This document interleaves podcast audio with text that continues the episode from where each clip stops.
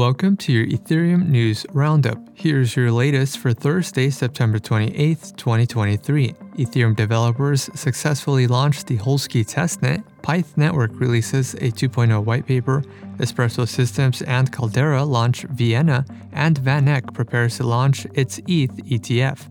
All this and more starts right now. The Arbitrum on Gitcoin grants round is now live. If you'd like to support this podcast, please consider donating by visiting ethdaily.io forward slash Gitcoin.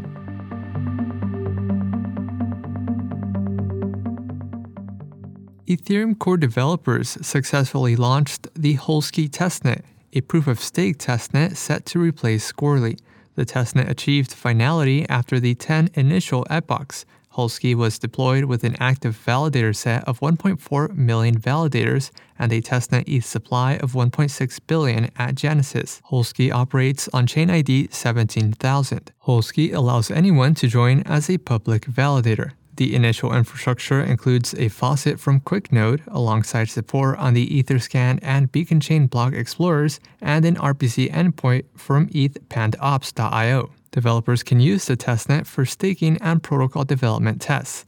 Ethereum testnets usually have a five-year lifespan. The Pyth Data Association released the Pyth Network Whitepaper two point oh, a paper that outlines a new cross-chain model for price delivery. The paper introduces a pool oracle architecture, the PythNet app chain for price aggregation, and describes how update fees, rewards, and governance responsibilities will be managed. The whitepaper serves as a guide for transitioning Pyth Network's implementation and status into a permissionless stage. It aims to create a self-sustaining network, attract high-quality data publishers, and compensate them with consumer-generated fees. Pyth Network provides off-chain price feed oracles with data input from participants such as exchanges and market makers. Espresso Systems and Caldera co-deployed Vienna Network, an O P Stack chain integrated with the Espresso sequencer. The new rollup was deployed on Espresso Systems' Cortado testnet and is publicly available for all users on the testnet's public homepage. The release also includes a bridge U I, a testnet faucet, and a block explorer. The Cortado testnet provides fast pre-confirmations and allows users to submit transactions for both the O P Stack and Polygon Z K E V M chains. Cortado also features a catch-up mechanism. Espresso Systems plans to integrate verifiable information dispersal and a peer-to-peer fallback network in a future release.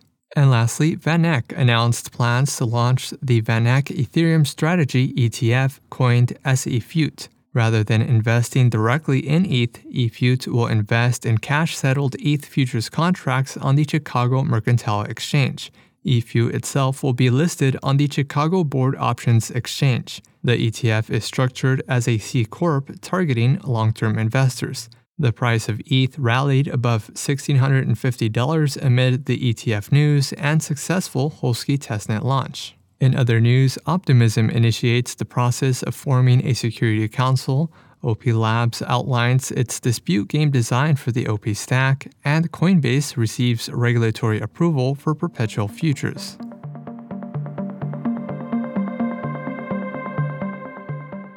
This has been a roundup of today's top news stories in Ethereum. You can support this podcast by subscribing and following us on Twitter at E T H Daily.